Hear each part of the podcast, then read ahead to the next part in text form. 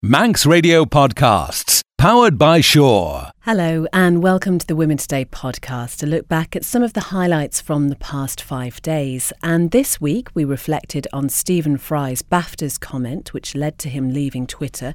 We discussed at what age women should stop dyeing their hair, if at all, and our legal team from Mann Benham gave us the lowdown on our rights when it comes to buying and selling property. But first, we were joined in the studio by two women campaigning for tougher sentences for sex offences in the Isle of Man. Sadie Sanders and Lisa Taylor were incredibly open about how their own personal experience of sex abuse has affected their lives. Here's Lisa.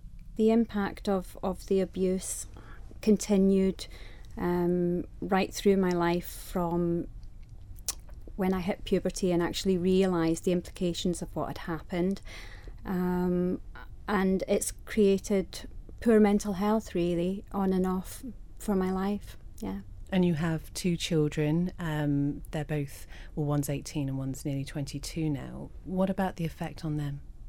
I th- I think um, they've tried to remain positive about what has happened in my life. Obviously, they they have always known because it has always been something that has had such an impact on me. Um, I, I just. It's obviously incredibly yeah, difficult. It, it is difficult when you think of how it impacts on your children. I mean, obviously, as a mom, you want everything to be okay for your children, and the fact that something happened to you as a child that then impacts on your children it's it's hard. It is hard, but having poor mental health because of the abuse, it it impacts on everybody that I know. We're also joined, as I mentioned in the introduction, by Sadie. And Sadie, you were also abused at a, a very young age. Um, from the age of eight to twelve. Um, And- by it wasn't a family member; it was just someone I met out when I was playing. And did you tell somebody what No. was happening? Why not? I, don't, I can't answer that question because I'm really close to my mum, and I can't understand why I wouldn't, but I just didn't. And at what point did you decide that was something that you could tell her about? Um, last not the Christmas just, but the Christmas before, I'd sent my mum a text message and she was sat in Paragon restaurant eating a meal, and that's how I told her. And how did she react to you? She was at my house within about 20 minutes.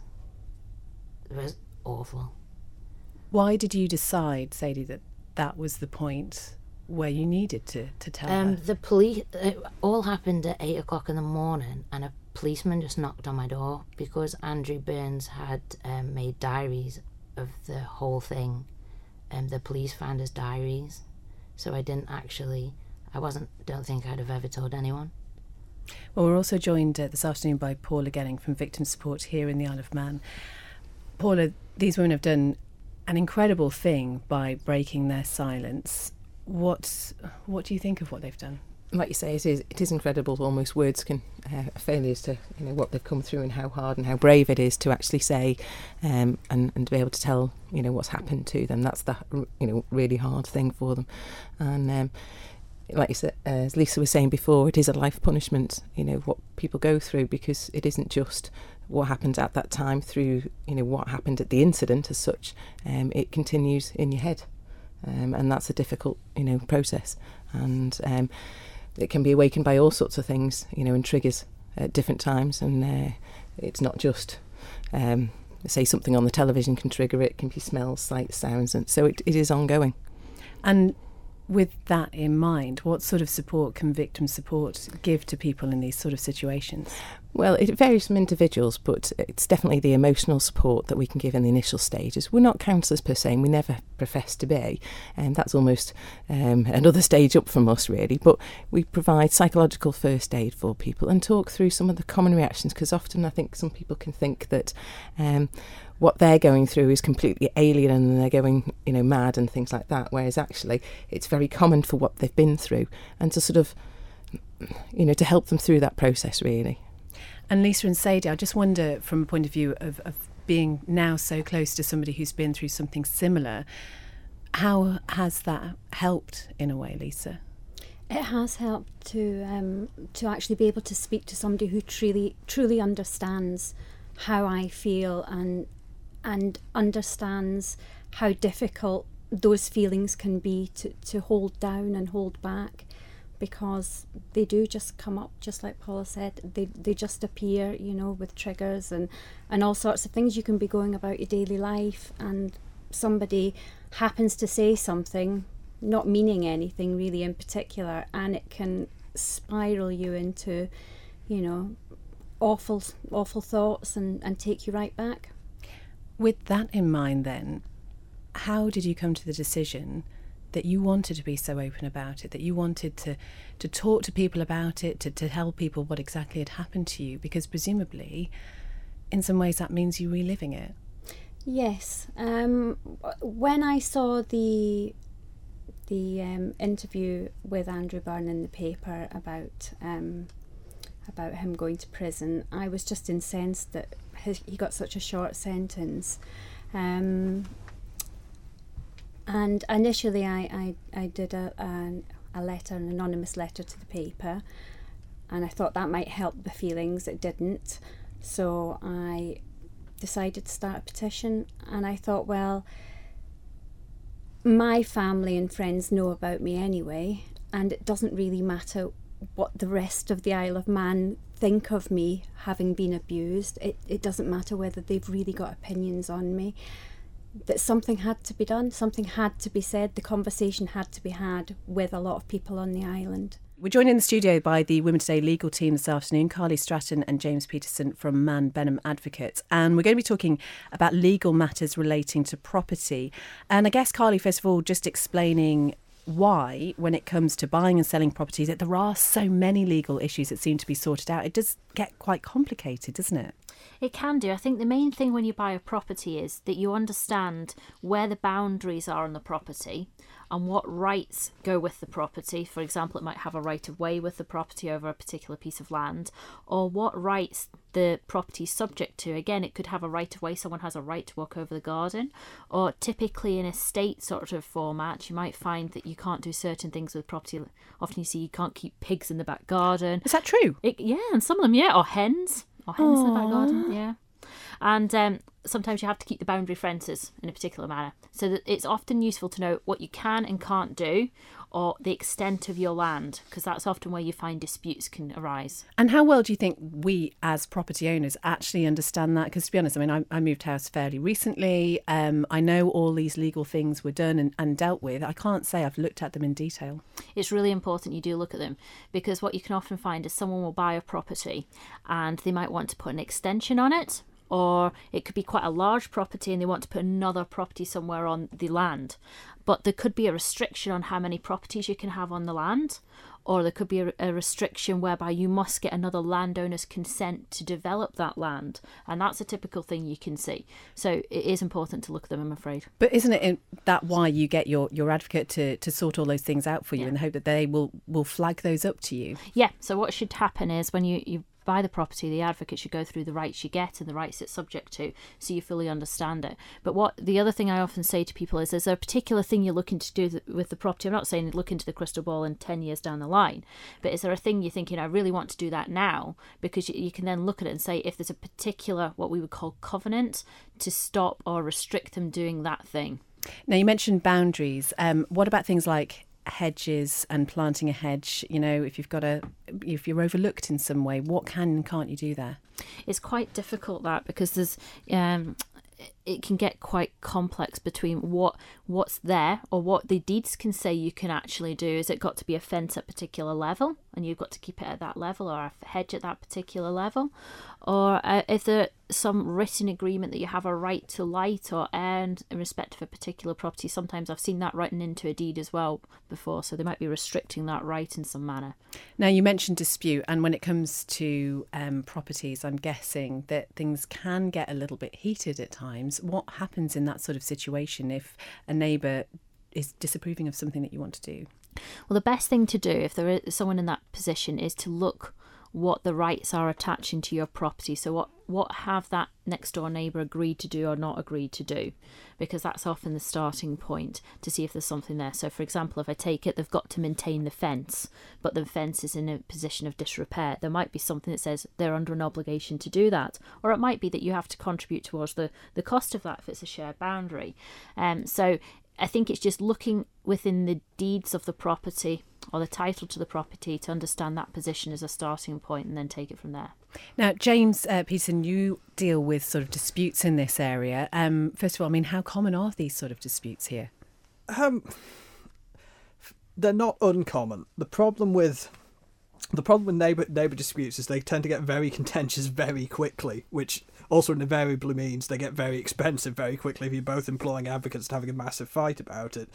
Um, it does happen. Sometimes it can't be resolved by any other other means. Fair enough. I mean, you, without revealing, trying to reveal who the clients are, I, I've known instances where um, property has been so well in part sold by mistake. You've got uh, there was one instance where basically two pieces of um, land were supposed one piece of land was supposed to be sold, but another piece of land was s- sold accidentally.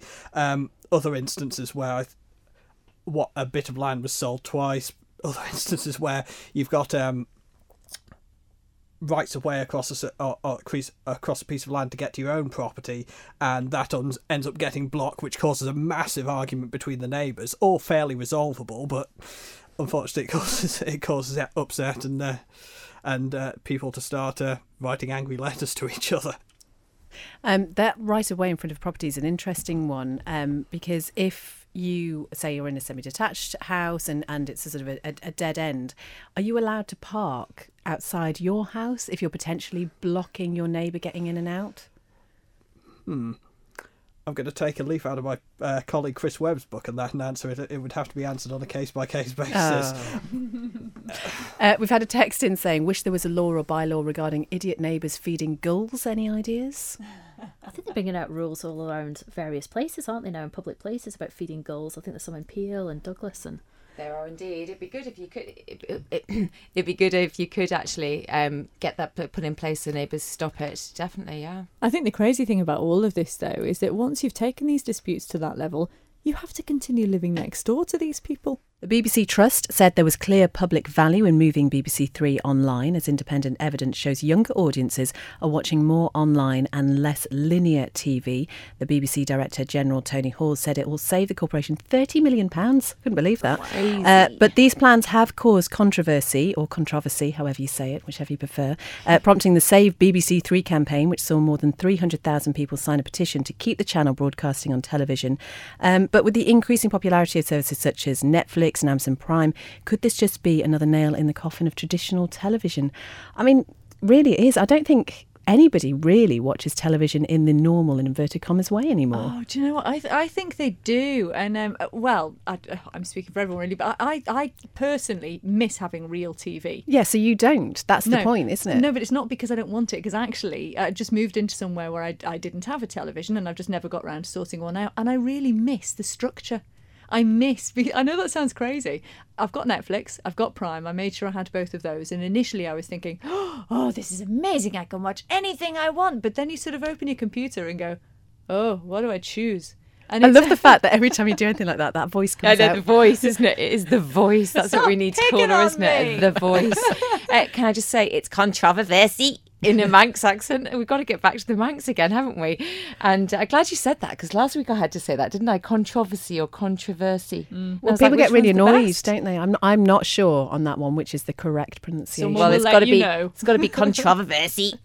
uh, anyway, back to the TV thing. I've never watched BBC Three. Let's just say. Um, but you the did other watch thing Gavin and Stacey, didn't you? I, mm, that wasn't on BBC Three though. Originally, that came on to BBC. I'm sure It was created Originally. for BBC Three, apparently. Oh, Paula well, Gelling go. is aghast I you have haven't never seen it. Were you a fan? You I've haven't seen- watched Don't Tell a Bride? No, It's amazing. Never.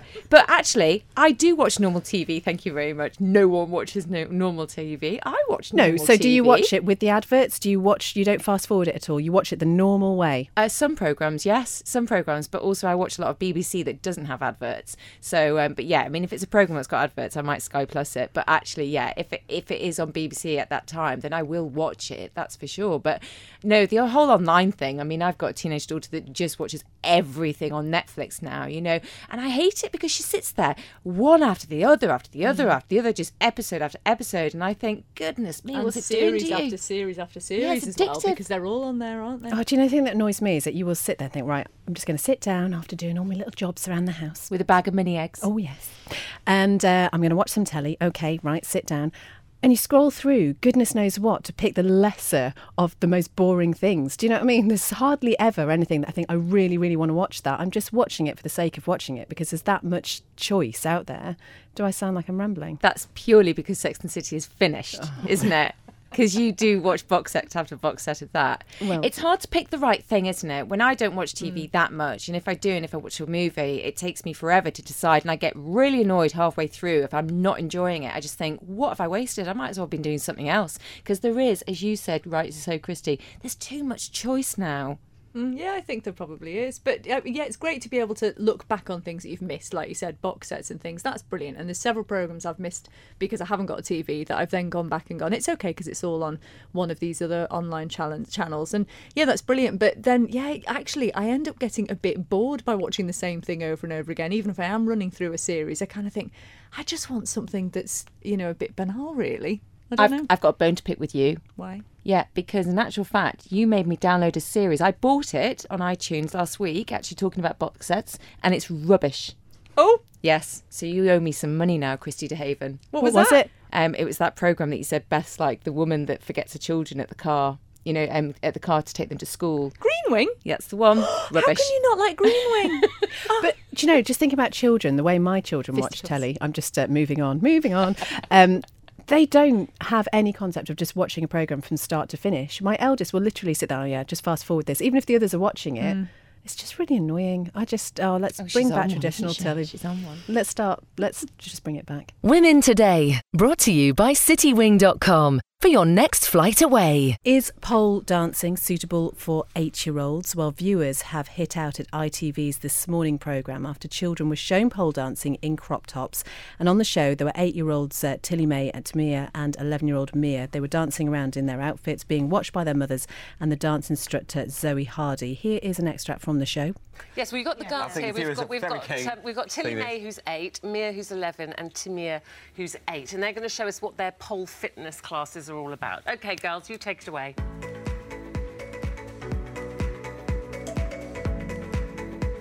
Well we done, girls. Well I done, have to girls. say, it looks such hard work.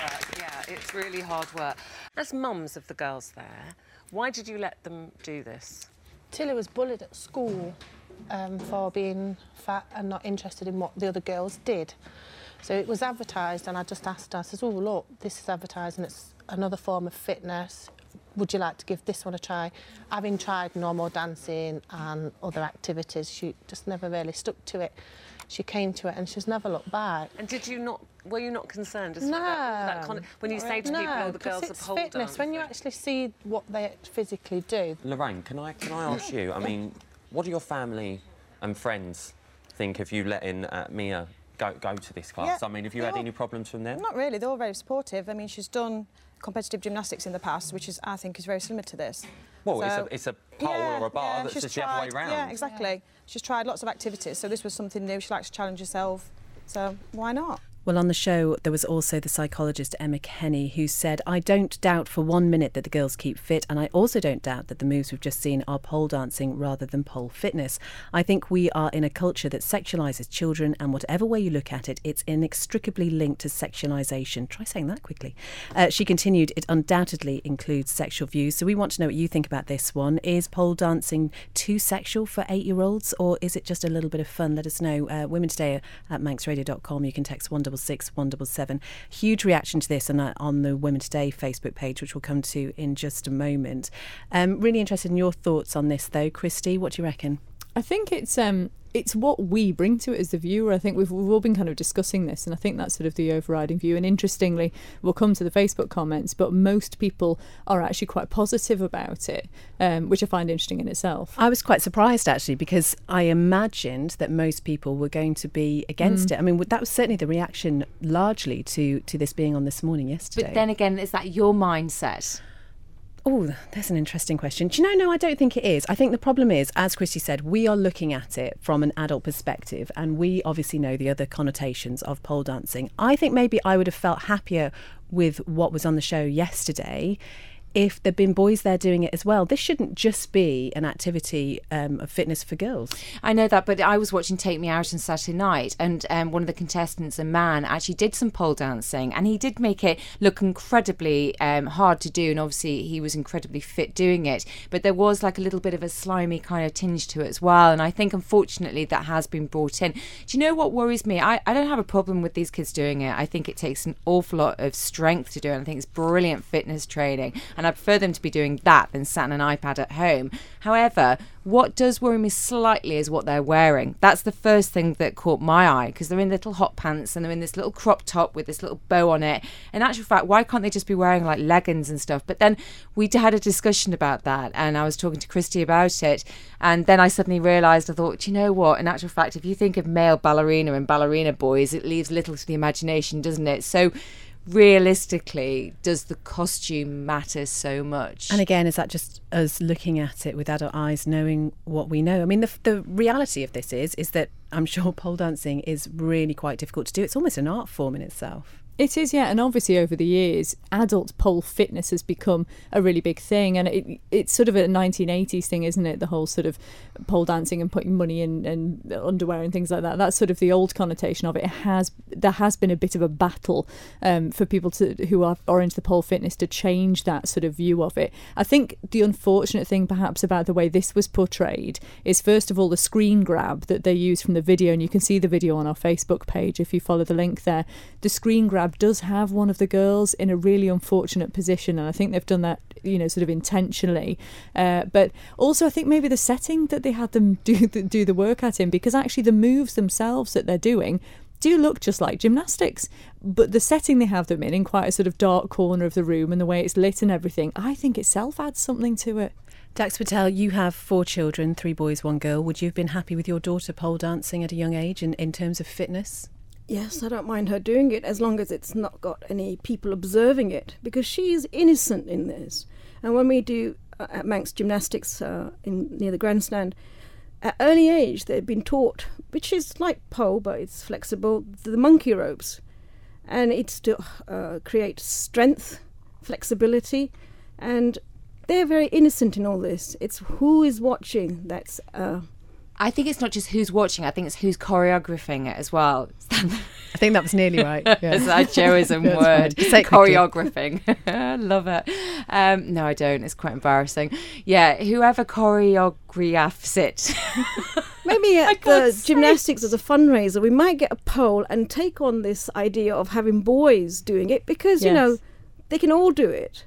Um, and but you see know, how it depends what they're doing. It, with them- It depends what they're doing with their moves, though, doesn't it? Because Yeah. you obviously, when you see ladies pole dancing, unfortunately, they are kind of gyrating a, a, a pole, which is completely, you know, incorrect. However, it's inappropriate. When you're looking at kids doing this routine, they're kind of le- using their strength to go up onto the pole. I'm trying to explain it visually, which you can't. Mm. Um, and they are using their strength. So it depends how the routine is being worked out, doesn't it? And as you said, Christy, correctly, in what kind of atmosphere. Mm-hmm. You are going to get people observing it, I think, naturally, because, like with any kind of routine, parents are probably going to be then encouraged to come and watch their children perform. So I don't think we can get away from that. But it's created such a thing on our Facebook page that I decided to get in touch with Savina who um, is an instructor at the island's first pole dance fitness studio. And she's commented on the Facebook page and she says, We as women met some hos- hostility when we opened the studio five years ago.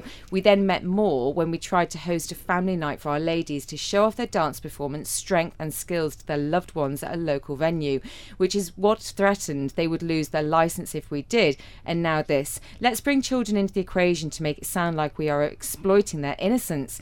This is fitness for any age, weight, size, or sex. Oh, there's a word that sex these children don't know the meaning of yet, and why Mm. would they? The problem lies within the issues these ridiculous people have themselves. Would they prefer if these children were fat and sat at home and when they go to school be bullied? I've been a personal trainer for 21 years and a boxing coach with my children, children of my own. Stripper is not on my CV. I work hard to teach happy, healthy people of all ages all types of exercise fitness, pole fitness being the most popular because it's great fun and tough at the same time. Instilling confidence and self efficiency into anyone at any age has wonderful rewards. Uh, Jenny Quick, you've been looking at this video and you've been seeing some of the comments on the Women Today Facebook page. What were your initial thoughts about pole fitness for such young young girls? Um, I think initially you do get a bit of a shock because it's something that you don't see. Um, the opinions of pole dancing or pole fitness on the island in particular has changed in recent years, I've got to say, because I recently put on my personal Facebook page asking whether um, fitness actually helps your fitness. And so many people came back, including a man, came back and said that he absolutely loved it and it's so good for your muscles and things. So in that way, I think it's it's good for the kids. It is a gymnastic form, um, but again, it depends on what they're wearing and their audience. So it's a tricky one. Uh, lots of thoughts on this. Let's take a couple of them now, Christy. Yeah, there's been loads. Uh, Julie says it's not much different to kids learning tango or the salsa, etc. It's a great fitness regime. If the kids enjoy it, let them do it. Uh, and Mandy says I wouldn't even say just a bit of fun. It's more genuine fitness. We had poles at primary school to climb, hang from, spin around on. It was part of our gym class. Anything that's encouraging children to exercise and be healthy is a good thing. And Debbie says I've just started pole fitness myself. It's a brilliant form of exercise, very like gymnastics. Surely would be beneficial form of keeping healthy whilst having fun. It's a reflection on society that many automatically think of it as only being found in strip clubs. Believe me, there's nothing remotely sexy about me spinning on a pole. Kirsten says if people feel that eight year olds pole dancing are inappropriate, then they need to have words for themselves. And Heather says, I think they should stop calling it pole dancing, which is a really good point. Um, it has a sexual connotation and refer to it as assisted gymnastics or something similar. We are joined live in the studio today by Daxa Patel, and we were hearing a little bit earlier, Daxa, about your early years in London, your economics degree, and, and your work in the Financial Times. uh, you came here for a more sedate lifestyle, I imagine, in 1998. Mm. So, Iyengar Yoga, who is that most suited for then? That's uh, BKS Iyengar. He introduced this to the West. He died sadly two years ago at the age of 95. Yes. And so, who would be most suited to these sort of classes? Any any person. So I'd give classes to children, to adults, people with disabilities. Like this morning, I had the class at the hub, which is for complete beginners or people with injuries or can't do a full class. So you change the class, uh, you structure the course to, uh, the, the, the, to your needs, basically. And is it something that you practice yourself every day? I did on my way here. If people were watching me driving the car, they would. How do you do yoga when you're driving a car? I was doing my um, car breathing. I was doing the um, the nose nadi sudasana, and then you know also doing simasana, so that you know I'm not tense because this is new for me speaking live. I have come on in the past when I've brought students for Pestalozzi here, but I'm just the observer, and they're in the hot seat. Within your practice, do you, um, and within your classes, do you teach meditation as well, mindfulness? It all comes in together. It's a total package. What you have to commit is an hour and a half. And you get everything in that. And mindfulness has always been there. It's just an, a buzzword at the moment. Well, you have mentioned um, already your work with Manx gymnasts, and, and I'm guessing yoga maybe. I don't know, prelude to that. You need to be flexible. You need to sort of have the right sort of breathing and posture, etc. Is Well- that a natural progression into that? Well, how gymnastics started was because when we came, our children couldn't do any sports because they were under the age of eight. And gymnastics is a, a sport that you can start very young at three, four, two, three, as a toddler. And when Anand, our oldest, who was in the Commonwealth Games, and we had our first boys and girls team for the Commonwealth in Glasgow in 2014, his reception uh, report said he had very few, very poor spatial awareness, and this is what got her started at gymnastics. And our Russian coach Gennady had just started at Manx Gym, and he goes, "Yes, yes, come, come." I said, "How about our number two son?" "Oh, yes, bring him too." So that's how gymnastics all started. Eh, from what was one hour, two hours, to what is four days, three hours sessions. And what about the impact on a young person's body? Is it okay to be? Well, you know, doing yoga, I do have issues because of the kind of thrusting you're doing on the joints. And joints like your ankle, knee, hips are very delicate. But I think combined with like you know doing yoga to open up those areas that you hold in tight tension works together. Just explain to us what Pestalozzi is all about. What Pestalozzi, it's evolved from what it was, which was taking uh, displaced children from the Second World War to refugees in the 60s to what it does now, which is take young students from the age of 16 to 19 and gives them two years of education and board in Hastings. So they take students from disadvantaged backgrounds, humble backgrounds. So the countries we get students now is Belize, Bhutan, India, Nepal, Indonesia, Tibet in, in exile, Uganda, which is only in the last few years. It had nothing to do with me, uh, Zambia and Zimbabwe. So these students are selected and they come and have education on board. Something else that you're involved with is Prison Works, and there's an event coming up at the start of next Oh, this month. is completely new. A friend of mine, Marcy McLeod, um, is behind spearheading this prison works, and so she asked Dax, "Would you like to take part?" And I've always wanted to go to this hotel up north, so this is where I'll be going. I'll be handcuffed on the uh, was it the fifth, and then taken in for 24 hours. So I'll be processed like anybody else, and I'll learn a bit more about prison works, as it's called, and it's about serving the needs. I'm reading here. Serving the needs of offenders, ex offenders, people at risk of offending, victims of crime, family members of all four, and members of the Isle of Man community. And uh, another text in I dye my hair and wear a denim skirt without tights, and I'm in my 50s, and I get loads of looks and turning heads, probably because I'm a man. Do you keep your eggs in the fridge? No. Where do you keep them? Anywhere but the fridge. In Back cupboard. Back cupboard. Where do you keep your eggs? Fridge, I know you're not supposed to, but in the fridge. Where do you keep your eggs? In the cupboard, in a pickle jar, because they're pickled eggs. I had four uh, put out and the other one's in the fridge. Where do you keep your eggs? In the fridge. Why? Keep them fresh. Do you keep your eggs in the fridge? No. Where do you keep them? On the worktop by the side of the cooker. Do you keep your eggs in the fridge? No. Where do you keep them? On the windowsill in a, in a chicken that Sue gave me, you know, the sort of wire chicken thing. Why is that then? I don't know. I don't like them out of the fridge. Do you keep your eggs in the fridge? I do. No. No. Where do you keep them? On the side. Do you keep your eggs in the fridge? Oh, no, I don't. No. Where do you keep them? Um, just on the worktop uh, by the uh, cooker. Any reason why? Um, in case they're too cold when you cook them, because I don't like the yolk. Um, in case, it, yes, it doesn't doesn't get cooked properly. Do you keep your eggs in the fridge? They're on the side next to the microwave. Yes, I do. Why? I just do. My mum always did. No, I don't. Um, I think that they are better to cook with, and I've always thought that that's probably where they should be actually, not in the fridge. Even though there's supposed to be an egg section in the fridge, no, I never have. I don't know why. I think perhaps my mother didn't. Do you keep your eggs in the fridge? Yes. No. In a bowl on the table. You meant to, aren't you? You don't want them getting warm. No, definitely not. Where do you keep them? Um, we keep them just in cardboard egg boxes because I have hens. So, no, we never refrigerate eggs. The yolk and the white will separate if uh, it's been kept too cold. As it's Friday, we like to finish with some music to ease us into the weekend. And after seeing them at the Peel Centenary Centre last Saturday, I wanted to play you something by the band Scarlet Parade. They were also guests of Christie on the Sunday soundtrack last week. And I am really ashamed to say that despite one of their members being the brother of a really close friend of mine, I'd never actually heard them before. I was completely blown away with them at the weekend. Uh, it, the concert also featured the hugely talented Ruth Keggin, Sarah Hendy, and Matt Creer. So here now is Scarlet Parade with Liar Liar. Have a great weekend. I have lived my life in the cold grey light.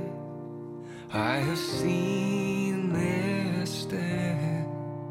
I held my mother's hand as the man was shot before close my eyes and pray they never saw me.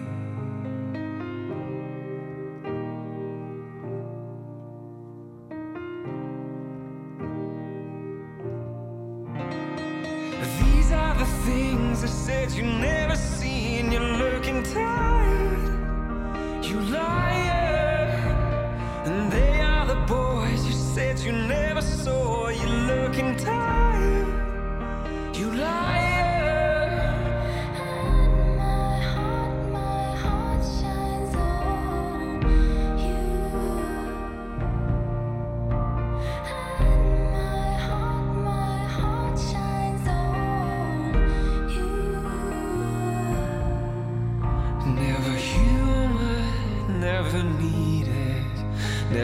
Never